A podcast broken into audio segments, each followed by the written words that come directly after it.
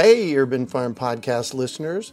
If you're as passionate about preserving the bounty of each season as we are, hey, I canned my first peaches at the age of 18, and that was a long time ago, then you're going to love what our friends over at Denali Canning have in store for you.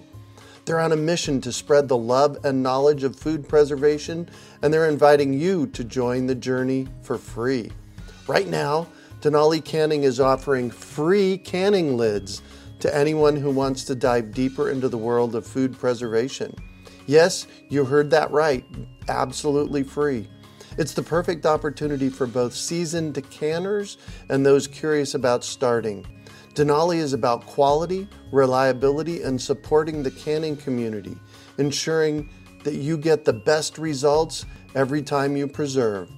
So why not give it a try? Visit denalicanning.com forward slash free to claim your free lids and start your preserving adventures today. That's denalicanning.com forward slash free.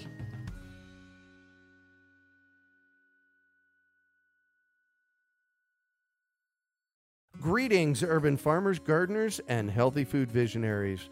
Farmer Greg here, and welcome to the 346th episode of the Urban Farm Podcast, where every day we work together to educate and inspire you to become part of your food revolution. Claiming your inner urban farmer is easy.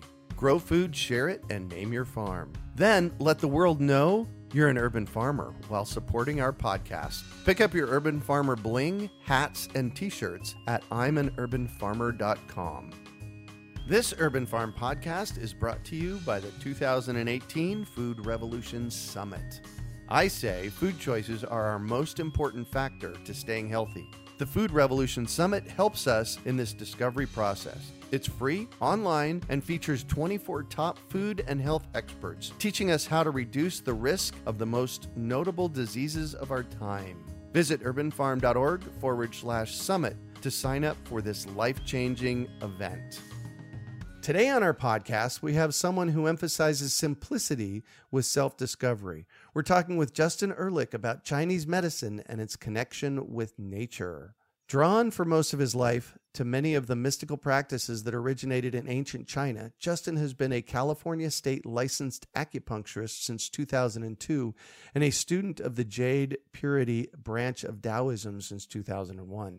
After many years of questioning the nature of reality, then using these practices to work through his own struggles, heal old wounds, and find a deeper connection to the divine, he can attest to the how powerful and transformative this path can be. Welcome to the show today, Justin. Are you ready to rock Chinese medicine? Absolutely. Very glad to be here. Thanks for having me. Sweet. So I shared a bit about you. Can you fill in the blanks for us and share more about the path you took to get where you're at today? Absolutely. So I, I grew up in San Diego in part, and then in part in Quebec, Canada. Mm and I had a an interesting mix between sort of city and farm life experience. In San Diego, I grew up with my mom, and my dad lives in Quebec and had a farm. Mm-hmm.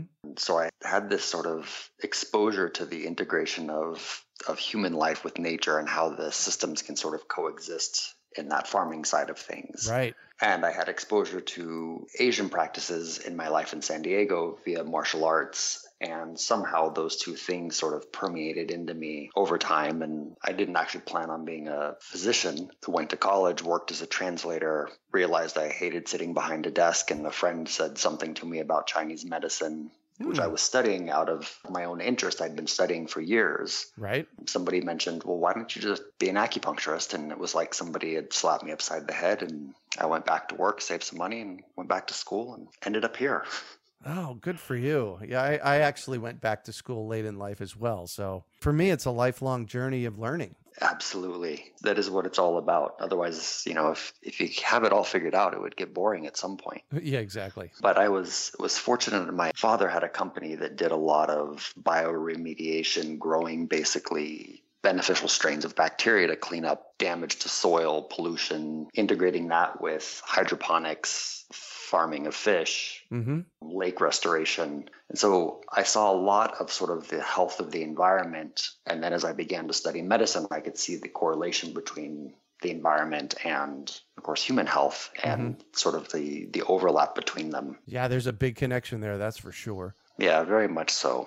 We live on the planet. If we don't take care of it, it, it definitely will not take care of us. Right. So how are you integrating Chinese medicine in and food and health? How how's this all fit together? Well, central to to the practice of Chinese medicine is that it doesn't see the human existence separate from the environment from which we live. We're not these isolated beings that just exist outside of nature. We exist with nature. Right. And so most of the practice of Chinese medicine is about integrating with the environment, integrating with the seasons, learning to care for ourselves based around that understanding that we are part of nature, not separate from it. Mm-hmm. And so, the way that you care for your health on a hot summer day, and the way that you care for yourself in the midst of winter, and the way that you care for yourself when you're 14 or 24 or 64 are all going to be very different naturally. Mm-hmm the care that the body needs when we're ill versus the care that we need when we're a an Olympic athlete or when we are in our 40s. It's just all going to be different naturally. And so it's a, a lot of learning to listen to nature and understand that there's not a one size fits all to care for ourselves and care for the planet as well because how you tend to the soil in the winter is different than how you tend to it in the summer. Exactly. In Chinese medicine, a lot of it is this correlation between the microcosm, which would be ourselves, and the macrocosm, which would be the seasons and, and nature and the flow of, of seasonality. Uh-huh you know, are things coming out? Are they going inward the way that sprouts come up in the spring and the way that trees shed their leaves in the in the autumn and begin to move inward and trying to learn to cultivate our health and our lifestyle to match that seasonality to to some degree. You know, we don't go into hibernation the way that a bear does, but yet we should moderate our lifestyle a little bit to follow the rhythms of nature. And with that idea of a cyclical pattern in nature, a lot of sort of disease diagnostics in Chinese medicine is around this idea of transmission, which is everything has a beginning and a directionality to it. So uh-huh. when we have a disease, there's a point where that disease started, most likely long before we ever had any symptoms mm, that showed right. up. And the symptoms we're experiencing now are different than the symptoms we'll experience a year from now or five years from now if we don't address it. And so what we try to do is to figure out, well, where was the beginning, what is the present, and where is the future of where we're going. And and of course that's also the the same with with the land and farming is how are you caring for the soil? Where was it? How are you caring for it now? And if you continue down this path of caring for yourself or caring for the land and in the same pattern, where is it going to take you? Is it sustainable? Is it something that in a hundred years you will be healthier? Mm-hmm. Or will you be less healthy? So it sounds like then the notion of Chinese medicine is to address the address the issues before they show up? Yeah, in Chinese medicine, one of the the terms that we like to use is the idea of a branch or a root. Mm-hmm. And, you know, sometimes when a person comes in with a symptom that they're presenting with, that's a branch. That's just sort of what's showing up in the moment. And you need to address it. It's acute, it's serious, but we always try to get to the root cause of it. Because if you can address the root, then the branch never really shows up you know that you can mm-hmm. really stop the problem from recurring. And and the goal with chinese medicine is really kind of this process of education and empowerment for the the patients so that you have the capacity to control your well-being. If you know drinking a gallon of whiskey every day is going to be bad for you then you can choose not to do it.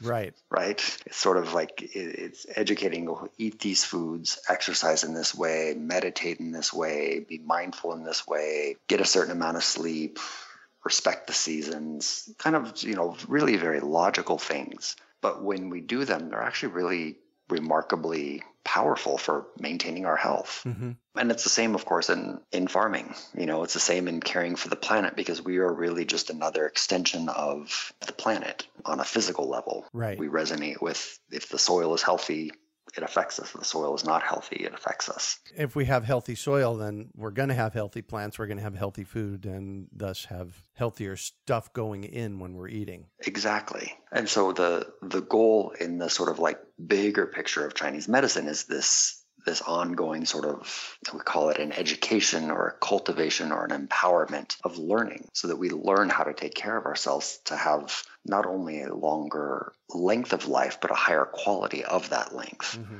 and that we hopefully leave something better for the next generation. Yeah. Both in terms of the land but also in the sense that if you know if i don't take care of myself and I expose my body to all these toxins and I have some genetic alterations that occur because I'm exposed to all these toxins, then I pass on those genetics to my offspring. Mm. It affects the DNA of my body. And so then I pass on a mutation to my offspring and the next generation becomes less healthy in the same way that it would with the soil, with the planet. Right. And so the idea is that if I can cultivate my health. I can alter some of my epigenetics, turn on certain genes or not turn on certain genes based on what I'm exposed to and how I care for myself. Mm-hmm.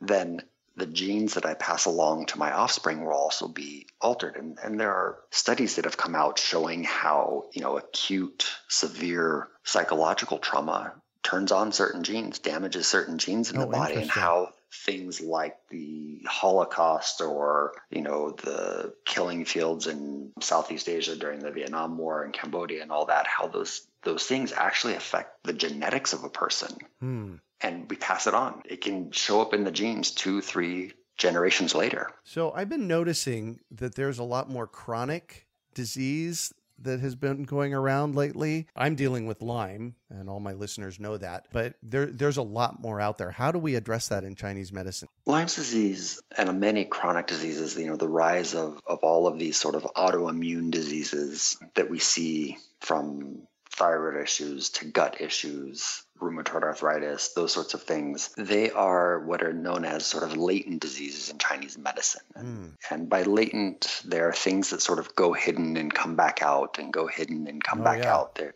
And they don't respond particularly well to a lot of the the sort of standard pharmaceuticals. You may get a certain amount of symptomatic relief, but a lot of the big guns of Western medicine are really designed more for sort of short term use, not meant for daily use over years and years, because then they start to have unwanted side effects and, and can be bad for the body. Mm-hmm. And within the paradigm of Chinese medicine, the philosophy is to try to figure out well, where is this disease hiding? So if you're looking at uh, a, yes. a biofilm of how certain, mm-hmm. you know, viruses or bacteria are able to sort of be impenetrable by Western pharmaceuticals. So they don't respond well to the treatment. Is like, how do you begin to soften the biofilm? And that's a, a big thing in, in Lyme disease. It absolutely is. And what sort of medicinals, whether that be a plant medicine or a pharmaceutical or a nutraceutical, can help to soften that cell membrane so that things can penetrate and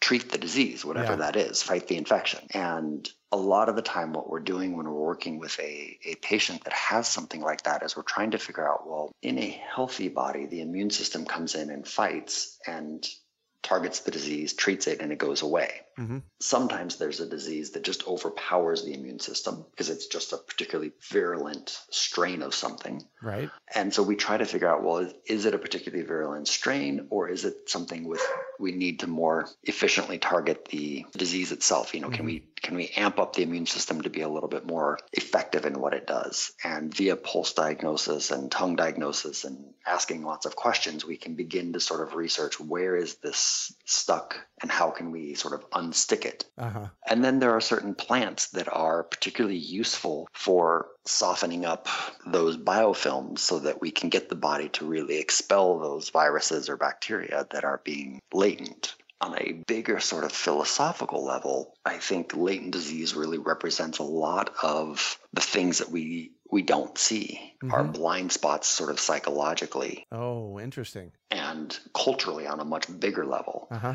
One of the more obvious, or maybe the most obvious facet of American life or Western life around that is our approach to eating and farming and healthcare and sort of personal responsibility for what we put in our body and how we grow the stuff that we put in our body. Right. And we have, you know, for several generations now really ignored and been blind to the the impacts of those things. And mm-hmm. I think that is why we see the rise of these sort of autoimmune diseases in the sense of how certain pesticides, genetically modified plants, et cetera, et cetera, affect our gut all the processed foods affect our gut, lead to leaky gut. From leaky gut, you have the propensity towards autoimmune diseases, which can show up in many different ways depending on the person. Mm-hmm. Once you have that degree of sort of systemic inflammation, the immune system is being overworked constantly. It becomes, over time, becomes weakened. And then we get exposed to other viruses, bacteria, parasites, and our body just doesn't have the resources to fight it because all of our resources have been going to moderating yeah. the chronic inflammation. Yeah. And so the, the whole lifestyle facet of Western, modernized Western life, with all of its wonderful benefits, also comes with certain costs. Mm-hmm. And so it's not again, it, you know, it shouldn't be something that we just put as black and white as bad, but it also is, we want to be educated to the damage that it does as well as the benefits that it does so we can hopefully make an educated decision to, to care for ourselves better. Right. When one of the things that I've done with the Lyme, and you you said it earlier, I really worked on my immune system, on my gut mm-hmm. biology. I've spent a lot of time and energy learning and supplements and that kind of stuff to really work on my gut biome. And I don't add to anything on my body that will affect my holobiome either you know? Exactly. I mean in a way it's much like tending to the soil right. as a farmer. It's like you put toxins in plants don't grow as well. Yeah. Right? Yeah. And we are more bacteria than we are human cells um, in terms of what's in our gut. Mm-hmm. and if we put the wrong things in or we create an environment that is more you know, depending on the, the medical tradition, you could say it's more acidic or more alkaline. You can say it's more inflamed or less inflamed. You can call it many different things, but the bottom line is that the healthier our system is, the less inflammation we have, the less taxation we have on the body, the better it's going to work. Yeah. And hence we will navigate disease more efficiently exposure to disease, exposure to stressors, and those sorts of things. And so in medicine, we see sort of this rise of gut health, the relationship to eating, and you see all the different eating strategies from paleo to keto to vegetarian or vegan or, you know, this, that, or the other, which are really all designed to try to reestablish some degree of a healthy biome in right. the body. Uh-huh. And also the rise of different sort of adaptogenic supplements an adaptogenic supplement? What's that? So, adaptogens would be things like ginseng and rhodiola mm. and turmeric, and these things that perform these broad range of spectrums that allow the body to function a little more efficiently. They're not really a, a solution to the problems that we're facing, but they are a way to help us cope with the stressors of life more efficiently. Yeah, it makes perfect sense, and it it really goes to one of the things that I believe in. That's the you know you put good stuff in, you know you're going to feel better in the long term. I've said for years that there are three things that cause, and I know this is a bold statement, 100% of our disease. Our conversation today is kind of reminding me of that, and that is stress, lack of nutrition in our food, and environmental toxins. Yeah, in Chinese medicine, we t- we tend to say there's three causes of disease. One is some of us just get dealt a better or a worse card if you're going to attach a judgment to that. We have certain things that run in the family on a genetic level. Right. But then we have external factors exposure to viruses, bacteria, chemicals, toxins, lightning bolts, you know, all the different uh. things that can cause damage to our body. Right. And then we have our, our internal world. So we have this external world of the outer environment, and we have our internal world of how we cope with stuff, but also the things that we put into our body mm-hmm. and what our body can do with it. And you're basically hitting upon that, maybe minus the genetic component, but it really is the more we expose our body to toxins, the just logically we know that that's hard on the body. Earlier in our conversation, though, you ta- you kind of touched on the genetic mm-hmm. piece, and you know I know there is that to my bold statement, but if I put toxins in, it can turn on some of the genetics that wouldn't necessarily be turned on if I wasn't putting the toxins in. Absolutely, and that's that's the whole study of of epigenetics. It's not really just about the genes that we inherit, mm-hmm.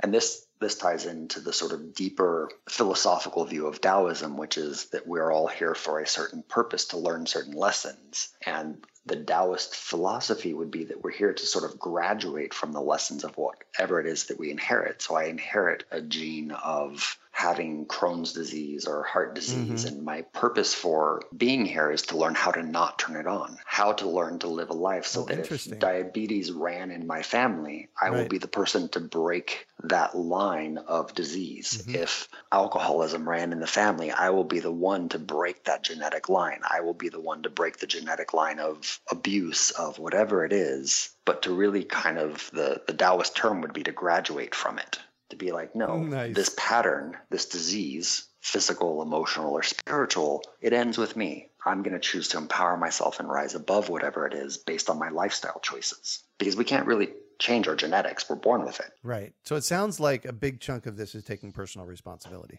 Absolutely. It is really central that the true healing comes from from personal responsibility, not from, you know, me being some faith healer and I lay my hands upon you and thou art healed sort of thing. Uh-huh. Acupuncture, Chinese medicine, Western pharmaceuticals, nutraceuticals, they're all powerful tools that can really help our health dramatically. Mm-hmm but true healing comes from within, yeah. not from from without. Not to sell short what I do, but really like I'm just a stopgap for somebody's process just to help them get to the point where they can actually do it themselves. Beautiful. So I'm I'm going to shift on you and I'd like for you to talk about a time you failed, how you overcame that failure and what you might have learned from it. Yeah, so, you know, f- as a physician, failure is something that that I actually deal with every single day in the clinic. Mm. Because you're trying to help a person and there is this pressure because people come to you and they're sick and they need help and you're trying to get the exact right diagnosis the exact right prescription the exact right treatment and rarely do you ever get it do you hit the nail perfectly on the head. It's this sort of fine tuning process of okay i gave you this herb Mm-hmm. It caused this response, but it's not quite exactly perfect. And on that level, it's a failure almost every single time that I treat because I rarely get it just perfect. For me, one of the more beautiful lessons of, of medicine is that we can let go of this idea of failure and realize that it's just this constant evolving learning process of how do we get a more refined way of interacting with the person as a as a patient. Mm-hmm. But then that of course applies to life. I don't expect the first time that I ride a bike that it's going to be perfect. Right. I'm going to fall. Yeah. And that's okay. I don't judge myself for it. But I hold myself accountable to get better the next time I get on the bicycle. Mm-hmm. I hold myself accountable to make sure that the next herbal formula that I give you is even better than the first one. And that really for me is a in a sense that I fail every day in the clinic not horribly. Mm-hmm. The longer I've been in practice, the smaller those failures are. But, you know, like on a personal level, anytime I don't help a person as much as I would like to help them, I feel bad. Yeah. You know, people come to me and they want help. I want to help them. That's the whole point. Yeah. Well, and I love that, you know, the continued learning piece. That that sounds to me like what that's your one of your big learnings there is, you know, it's a lifelong learning thing. Yeah, absolutely. What do you consider your biggest success?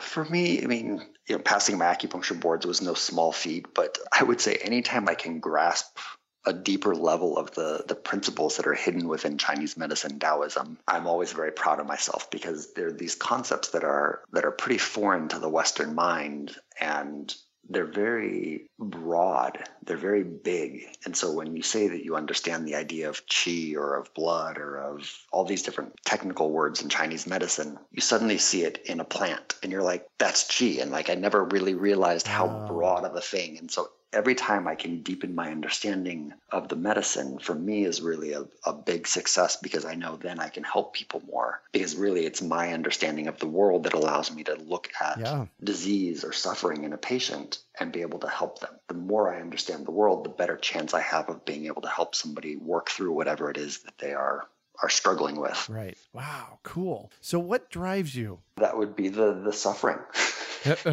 For me, really, I think it's we suffer in so many ways that we don't have to. Mm-hmm. And it's fine that life is a struggle and we have certain things that we need to learn. And, and I am definitely a believer of that sort of Taoist philosophy that we're here for a purpose. But I also think that, you know, as a whole in society, like we need to to learn. And so my goal is really just help empower people to to take care of themselves. Mm-hmm.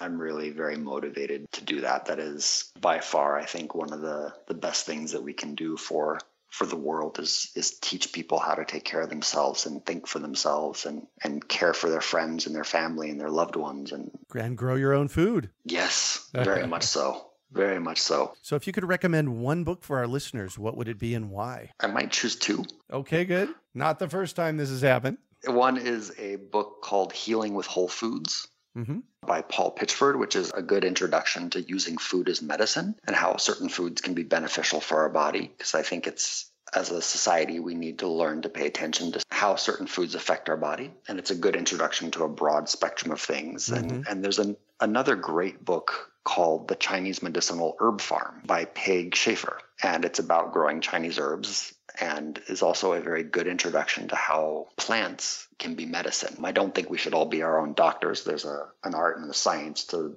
to being able to be a good diagnostician. Right. But I think learning to realize how you can use dandelion or citrus or radishes or whatever as a way to support your health is something that we should all really be learning and having in our backyards and our front yards, you know? Yeah. That just, again, goes to growing your own healthy food and then preparing it and, you know, consuming it. Yes, exactly. Which I love to do every day here at the Urban Farm. Yes. Yeah, absolutely. So, what one final piece of advice do you have for our listeners? My advice to almost like all of my clients is slow down, listen, and consider what path you're on. Mm-hmm. Look at where you're headed. Is this taking you in the direction that you want to go? And like give yourself that gift. Take pause and just really stop and consider it. Try to move out of judgment of whether it's good or bad, but just like, is it where you want to go? Mm-hmm. And taking some time to to put your feet in the soil, connect to the earth, and just check in with yourself and be like, am I going in the direction that I want to go? And then, you know, take the steps to change it if it's not where you want to go. Beautiful. Well, thank you so much for joining us on the show today, Justin. You're very welcome. Thanks for having me. It's been a been a pleasure to be here. You bet.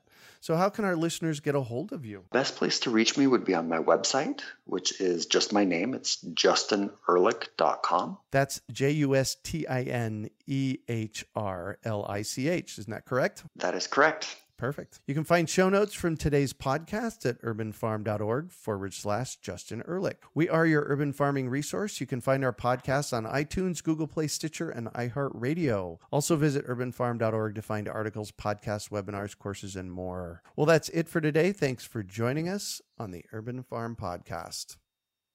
Claiming your inner urban farmer is easy. Grow food, share it, and name your farm. Then let the world know you're an urban farmer while supporting our podcast. Pick up your Urban Farmer bling, hats, and t shirts at I'mAnUrbanFarmer.com.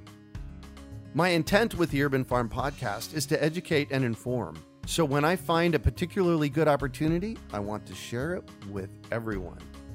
The 2018 Food Revolution Summit is one of them. As you listen, you will be informed, inspired, and motivated to improve your health. You'll get cutting edge insights and information from 24 of the top food and health experts in the world. Hosted by my friend Ocean Robbins, with interviews conducted by best selling author John Robbins. This annual, week long online event is free to attend. You will learn from experts you can trust about how to improve your health and reduce your risk of chronic disease. Sign up at urbanfarm.org forward slash summit to join the revolution. We hope you enjoyed today's episode of the Urban Farm Podcast. Remember to listen for tips, advice, and resources to help you on your journey with urban farming. You can find us on the web at urbanfarm.org or send us an email to podcast at urbanfarm.org. In the words of Vincent van Gogh, great things are done by a series of small things brought together. Be encouraged that with each lesson learned and skill developed, you are one step closer in the direction of your dreams. Hey, Urban Farm Podcast listeners. If you're as passionate about preserving the bounty of each season as we are, hey, I canned my first peaches at the age of 18, and that was a long time ago, then you're going to love what our friends over at Denali Canning have in store for you. They're on a mission to spread the love and knowledge of food preservation, and they're inviting you to join the journey for free. Right now, Denali Canning is offering free canning lids to anyone who wants to dive deeper into the world of food preservation. Yes, you heard that right, absolutely free. It's the perfect opportunity for both seasoned canners and those curious about starting. Denali is about quality, reliability, and supporting the canning community, ensuring that you get the best results every time you preserve. So why not give it a try?